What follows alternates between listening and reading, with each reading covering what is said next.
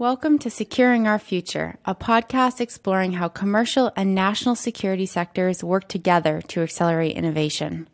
In each episode, we sit down with industry leaders, government officials, leading academics, and more to delve into the latest advancements and challenges in all areas related to our nation's future. This podcast is a publication of New North Ventures, a venture capital firm at the forefront of fueling the resurgence of American industry, innovation, and resilience. Join us as we engage in insightful conversations with experts from the private and public sectors. To stay updated on the latest episodes and receive additional resources, make sure to subscribe to our newsletter at securingourfuture.us. Thanks for joining us today, Trevor, on Securing Our Future. Great to be with you, Jeremy. Thank you for the time. First things, would love to hear your upbringing and the way in which you got to the Army and how that's gotten you into this portfolio life that you now live and is sometimes dreaded by people as a failure where you can't find one one area of focus. You have to focus on many. So yeah. how did you how did you first uh, get started in the armed services?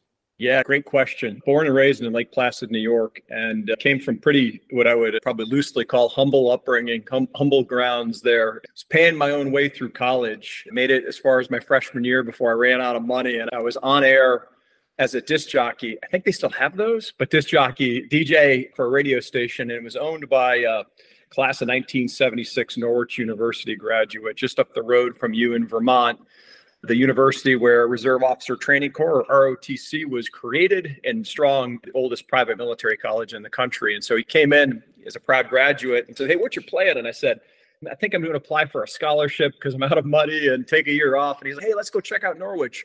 And the rest, as they say, is history. We went over there to Northfield, Vermont and uh, I was able to get scholarship and the right opportunity there at Norwich, and I enjoyed it. It gave me a chance to be a part of something bigger than myself, and that led to entering the military first as an enlisted soldier and then as an officer. And then I blinked, and some almost 30 years went by of that entire time. And so it was a fantastic ride, a great career, and I would highly recommend it to anyone listening in terms of your younger listeners who might be thinking about a career of service to our nation and being part of something bigger than themselves.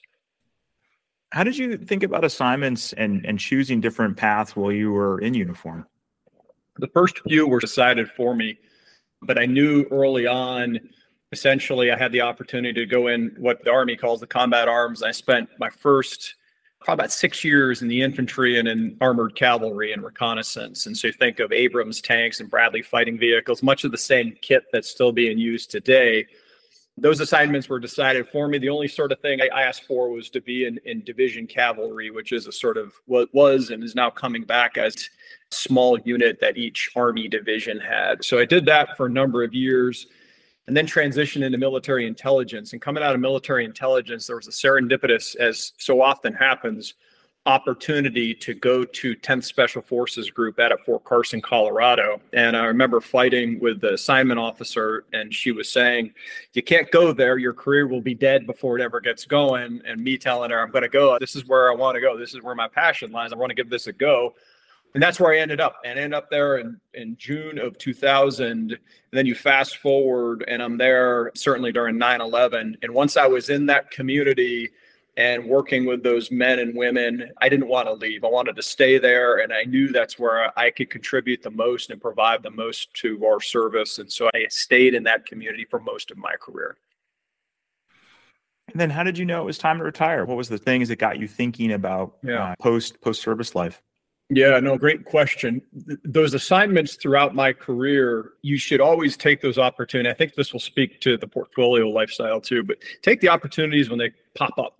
Don't leave them there. As opportunities come, walk through that door. If someone's cracking a door for you, take it. And so I did that throughout my career, and I had the opportunity to work at a couple of assignments at the White House, I had the opportunity to work at places like CIA and at the Pentagon and then command probably the most elite intelligence organization and elite because of the men and women in it not because of the commander. Let me be clear about that. At the joint special operations command intelligence brigade. And at that point it was a time where they say okay trevor you're you are on the path to the next promotion the next rank do you want to pursue it? And it's that verb is in there for a reason because it is a it's a lifestyle choice. It's not easy and it's it can be incredibly taxing on you and on your family. And at the time, my children they're still very young. They were younger then, and I elected to to go and focus more on being a father. I view that as being my job number one and the only thing I couldn't outsource. So I elected to retire at that point and transition out of the military after just shy of 30 years. What was your plan when you got out? How'd you think about what was day one, day 100? Yeah, yeah. So I'm a big fan of doing a transition program. I did the Honor Foundation program for special operations personnel. There's the Commit Foundation. There's a bunch of programs out there. And I'd encourage anyone who's at that stage and listening to take a look at those programs, apply, and go give that a chance because they give you an opportunity. Those programs give you an opportunity to think about transition in a more deeper fashion than just the regular programs that the armed services have. And so I did that. And we knew we were, we moved to South Carolina. That's that was a choice because you're controlling for sort of two things as you leave the military: what to do and where to do it.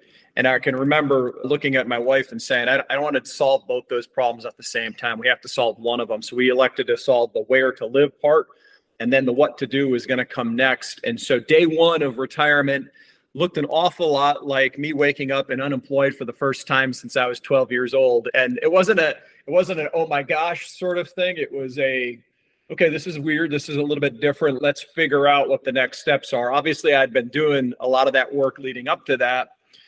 But Jeremy, I never found the right fit with the company. I've talked to some fantastic companies, some of the most up and coming or already there startups in the national security space and the dual use tech space. And we just never got to where both sides were saying this is a good fit. And I wasn't going to settle. Again, focusing on the family was what the whole purpose of retirement was.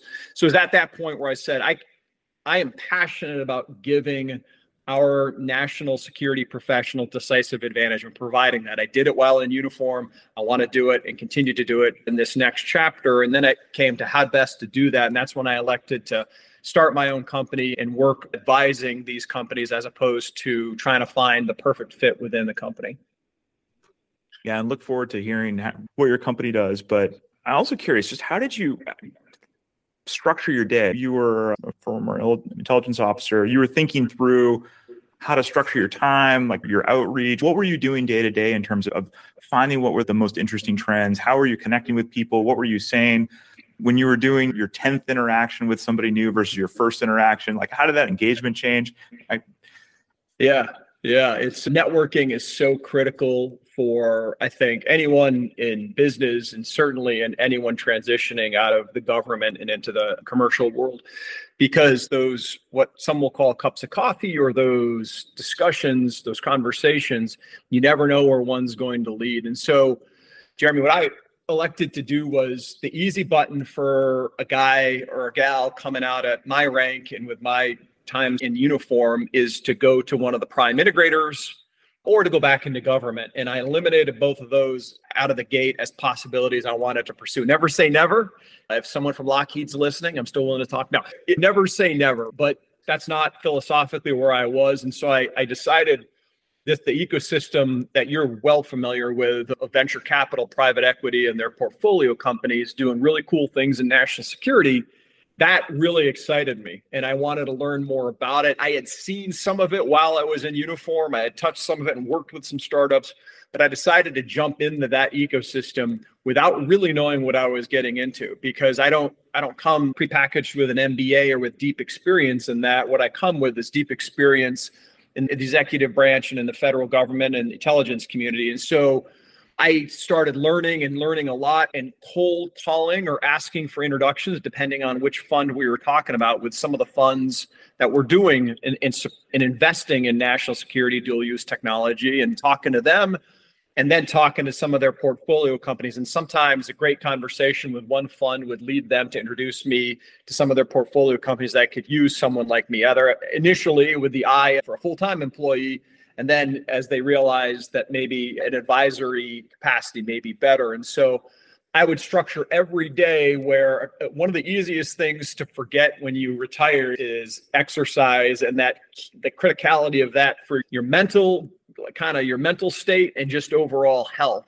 And people sometimes will drop that and say, well, I've been getting up at six o'clock to work out for 30 years. I'm not going to do it anymore. So I would continue to do that. So I view that as a centerpiece of, hey, you got to still exercise and do that for your health and for your for your mental health and physical health. So the rest of the day I would stack up some meetings and some uh, introductions if need be and sometimes Jeremy, it would be reaching out to someone who I thought might be able to introduce me to a company that I was really interested in. Sometimes the companies would find me because my resume went out and people were pushing it around who were friends and colleagues and were doing me a solid in terms of making sure that my resume got visibility. Uh, and sometimes I've even not been shy to go on LinkedIn and find someone and say, Hey, you're an Army veteran, you're working in VC. I'm an Army veteran. Can we have a, let's hop on a call? And all those things added up to opportunities. And if you sit back and wait for stuff to come to you, it's not going to. You have to go out and find it. And there is a little bit of hustle involved to, to going out and meeting the right people and meeting the right companies and then being able to have those conversations where then opportunity may arise. Yeah, I've always found that the openness of people in the in industry is very high, and the number of times where I've been asked, "Hey, can you introduce me to this fellow government employee that I used to work with?" And I think you guys have the same W 2. You're in the same building. Can't you guys talk to each other? But there is interest in the hierarchical nature. And then when you get out into industry, there, there's just a different, a different approach to networking. And as you say, never say never. The community is very small, whether it's government, military, or industry. And so paying it forward, making introductions, helping people through, never say never yeah, if Chris Moran called me up and said, "Hey, I'm thinking about something over here at Lockheed's venture arm," definitely they they do. They and a lot of others do some good work, but it's not necessarily for everyone. Everyone's looking for their own thing. Yeah, they do, Jeremy. You make a good point. They do some incredibly critical work for our nation. Out of the gate, though, I wanted to try something different, right? I wanted to see what this other piece to the national security infrastructure is. Like, how are startups meaningfully contributing to our national security, and how do I contribute to that?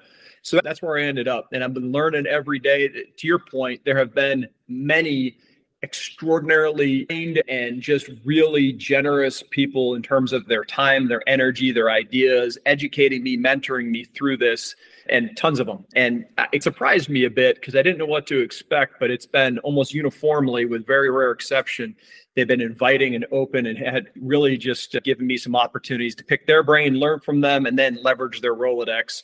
And I've been trying to pay that back or forward depending as people have engaged me now because they see me out in this space and maybe they want to give it a go. Yeah, no, it's very cool. One one thing I remember doing was looking for someone who changed careers every two or three years because when I went through a mm-hmm. career transition, I had the same employer for 15 years, my, doing my own thing and then suddenly it was the same type of thing. What am i supposed to do? And so i wanted to find people who had gone through that transition on a more regular basis. You've been better at this decision making like how have you thought about it? And right. you learn stuff and, and your, your, curiosity really takes you in different places. I think your it theme does. around hustle makes a big difference and and going after it. There's plenty of opportunities out there but you have to do a little bit of work to go find them you do and you have to as you go out on your own it, you have to believe in yourself. You have to believe that you can help companies or whatever you're going into if you're a person a singleton or even on a small team you have to believe you can contribute and translate that to the people or person you're talking to so that they believe it as well. And that can be the hardest thing sometimes because it is especially early on it's an unknown. Like you your company you left 15 years with one employer and then you move out into something new. No matter how successful you were for 15 years you're now doing something new and it takes a certain amount of re rebranding and just changing your mindset a little bit so that you know you can be successful and contribute into this next phase or this next chapter. Yeah so you're off doing your coffees and you're thinking this full-time life isn't for you. And so what happens next, Trevor? Where's the first idea of I'm going to go do this on my own? I'm going to do this portfolio life. And, and yeah. And how, what was the first nugget of, of working on your own? Yeah. So three days after leaving Washington, D.C. and moving to South Carolina, I got a call from a senior in, in the government saying, Hey, understanding you're on your way out do you can you do some consulting with us and i said holy cow so i quickly got online with the LegalZoom figured out how to get a company how to incorporate it all that kind of stuff to cover me from a legal perspective and the bank account came and all that so i had it sitting there Um, once I I decided I'm not getting the we're just not able to la- lash up on the full time gigs. I quickly said, I think I can still contribute. I know I can, as a matter of fact. And then quickly over that summer, they're talking the summer of the 22, so a year ago, one company approached me and said, Hey, we have a small advisory board. We've seen your resume. Would you consider joining us? And I said yes to that. And it was, there's a certain momentum in certainly business literature. We'll talk about the flywheel concept. There's a certain momentum that once you get going, I had that one. And then about a month later, another company whom I was talking to about a full-time job, we just simply changed the conversation and said, we're not going to, we're not going to get there in the near term. Fiscal year is coming to an end. We got some things, you got some things you want to get across the goal line. I can help you. And the conversations were always very much like best case, perfect case, both parties like each other and we move into a full-time position. At worst case, we don't like each other and there's no severance package. It's a very easy split in terms of jettisoning an advisor. And so that that became the second company in the fall of 22 and then I've added a couple since then. There's a balancing act, Jeremy, with being one person where you want to do well and provide value to all of your clients or partners, however you describe them. But that means you can't take on too much work because then you get just spread too thin and you're not able to give quality time to each of the each of the companies. And so that's a balancing act that I'm still learning, frankly, as I go down this path.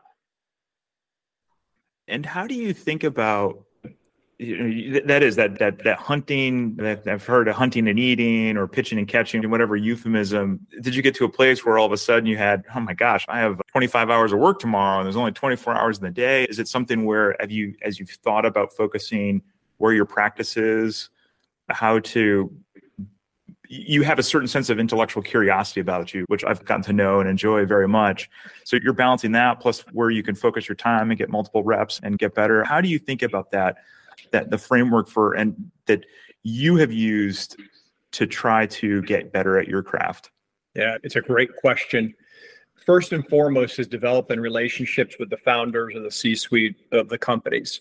If I when I have that, and it's not always there, when I have that, I find that I can really understand what their challenges are, where their pain points are, what their roadmap is uh, for their product, and I'm intellectual curiosity has led me to a place where I'm working with both hardware and SaaS companies, right? So I see both sides from the intricacies of SaaS and then the hardware and supply chain issues that come in and supply line like the, those are very as you well know but everybody listening those are very different problems and can be very different problems and getting to know them getting to know where their pain points are in that roadmap is absolutely critical because then i can say okay you have on your roadmap we're going to we're going to be selling into the De- Department of Defense at this figure and then we can start talking about some business development opportunities. We can give a good assessment of product market fit. We can do all those things, but I have to know where their head is at to be able to do that. And so I try to invest in that relationship with the companies that I'm working with.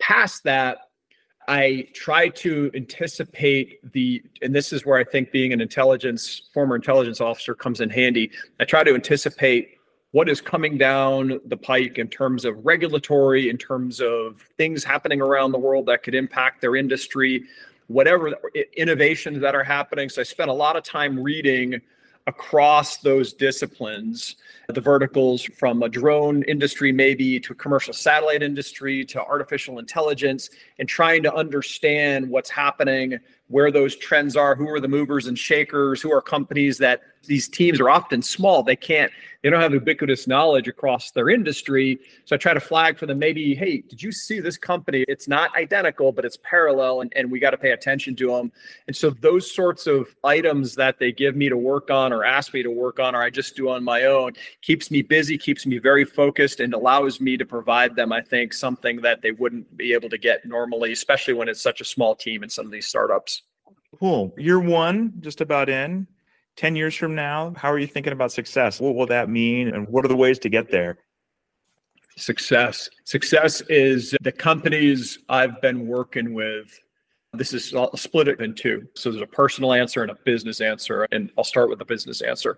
The success is the companies I've been working with have been successful and that means a successful exit in one way shape or form either that m&a or through ipo they were able to gain flight gain traction enough make it cross that valley of death and are providing good meaningful things for our national security professionals. Again, be that SaaS or be that hardware. And if it's not the company themselves, it's the technology that they worked on obviously that could it could go come to a point where it was obsolete and that's just a natural sort of path of things but maybe it's v6 or v7 of a particular thing that's still out there doing something and then for the people in the companies jeremy i I'd like to think I'm still in touch with them and we are mutually supporting each other in whatever career path we've gone down at that point. Those relationships are important to me.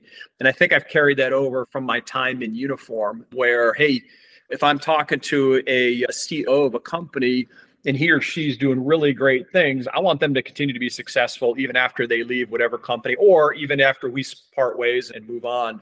In terms of personal, I've taken a lot of time that I normally would have been putting into a very full time work week. And I certainly did while I was on active duty and rededicated some of that time to my family. And I'd like to think in 10 years, my family's in a really good spot. My kids are getting ready to head off to college.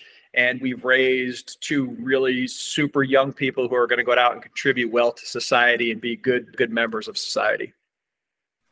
Yeah, I think many times people underestimate the personal grounding as a foundation of success. Everyone thinks about doing the hard work, the hustle, the grinding, but there, there's a mental and physical preparation, spiritual preparation has to go into oneself yes. to be highly productive and you know sometimes the time and effort is much better if it's if it's well prepared if it's well grounded and there's a strong foundation versus just yeah. i'm going to do more hours and thinking right. that's success more hours more dollars that's that is a thing. And it's part i talk to a lot of folks I'm, who are transitioning jeremy and i say hey you, you got to figure out like what are your non-negotiables? What are the things that are core to who you are?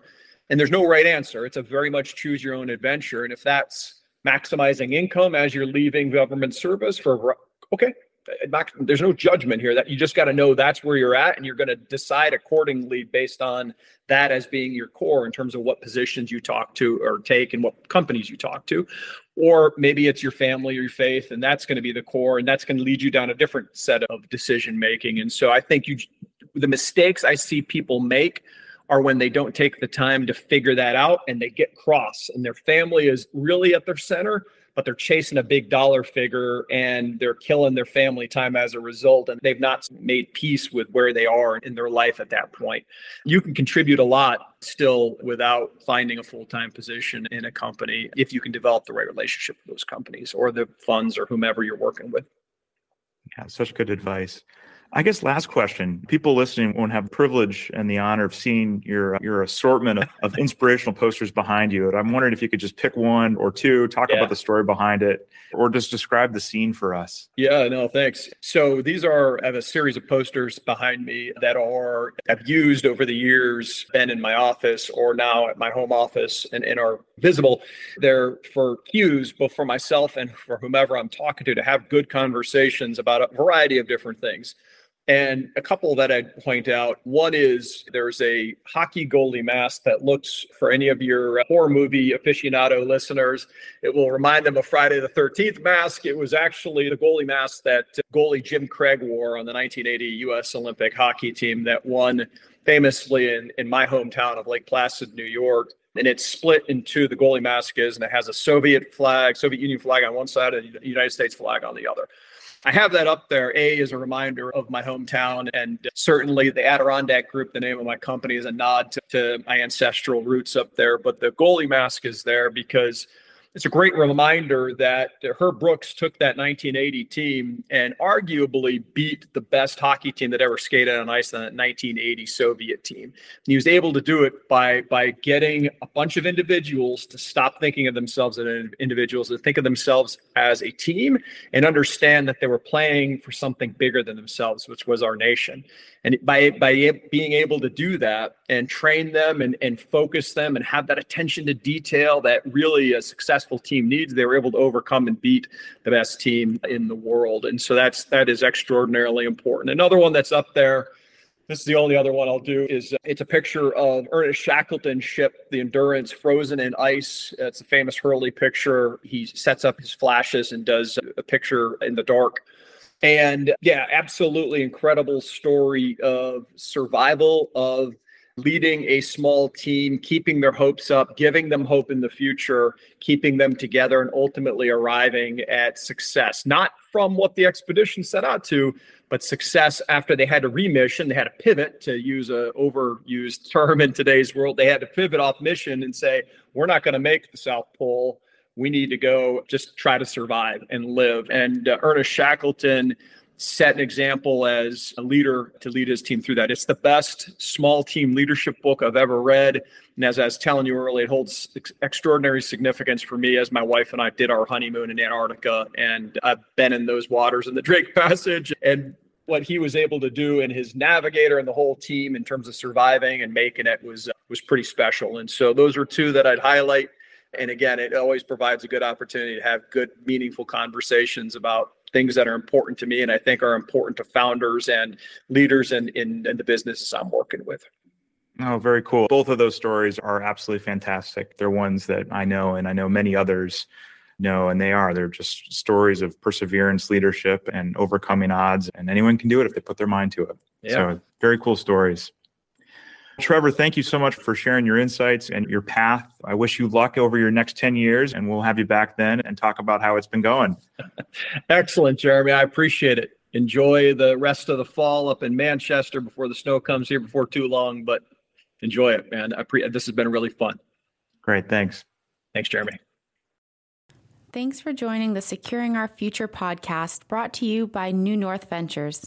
Stay up to date on dual use innovation in augmented intelligence, digital authenticity, and cyber integrity by subscribing to our newsletter at newnorthventures.com.